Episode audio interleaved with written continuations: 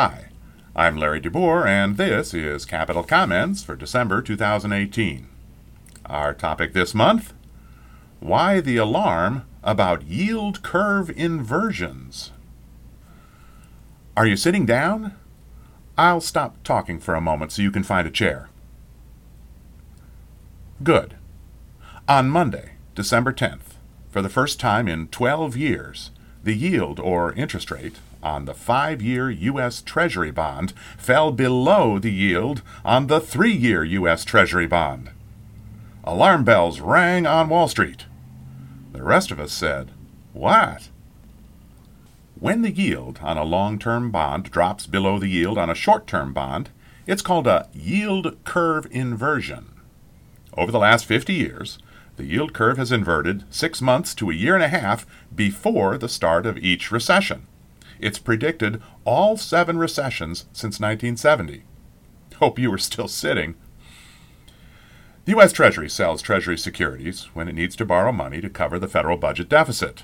A security is a promise to pay interest and repay the principal after a period of time, from 30 days to 30 years.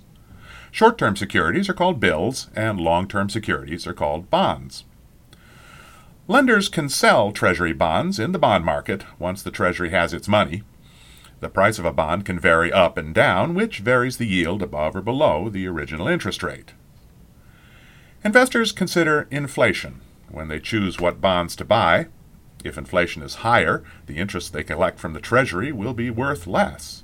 If inflation is lower, it's worth more. The return on short term bills is more certain because inflation seldom changes much over just a few months. But a 5 or 10 or 30 year bond is different. No one knows with much certainty what inflation will be that far into the future. The uncertainty about future inflation means that investors usually prefer short term bills over long term bonds. Long term bonds almost always have higher yields than short term bonds and bills. The set of short and long term yields on any day is known as the yield curve, and it usually slopes upward. The yield curve is steep if long term yields are way higher than short term yields. It's flat if the difference is small. The slope of the yield curve depends on investor expectations of inflation. If investors think that future inflation will be higher, they'll invest short term, and long term yields will have to rise to attract money. If they think future inflation will be lower, they'll invest long term to lock in higher rates. But that makes long term rates fall. Inflation falls in recessions, so an expectation of lower inflation means investors are pessimistic.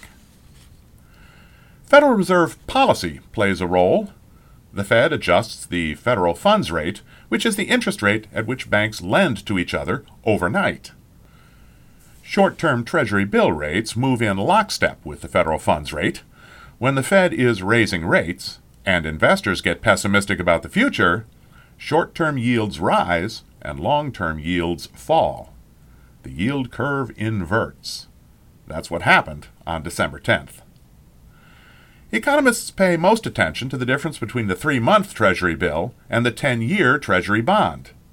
It hasn't inverted yet, but the difference between the two has narrowed over the past year from 1.2 percentage points to 0.5 percentage points. The 10 year, three month yield difference inverted on August 2, 2006. The Great Recession started one year, four months later, in December 2007. It inverted on July 27, 2000, and the 2001 recession started eight months later, in March. You get the picture. Inversions have been reliable predictors of recession. Yield curve inversions don't cause recessions. They're just a way of measuring what a whole lot of informed people think about our economic future. That doesn't mean a recession is coming, for sure. Sometimes the economy changes and indicators stop working, and there was that time back in 1966 when the yield curve inverted and a recession did not follow within a year and a half. The Fed had started raising interest rates, but then reversed course. You can be sure, though, that Wall Street and policymakers will be paying close attention to the yields on 10 year and 3 month treasuries. If that one inverts, maybe you'd better lie down. And that's Capital Comments for December 2018. I'm Larry DeBoer.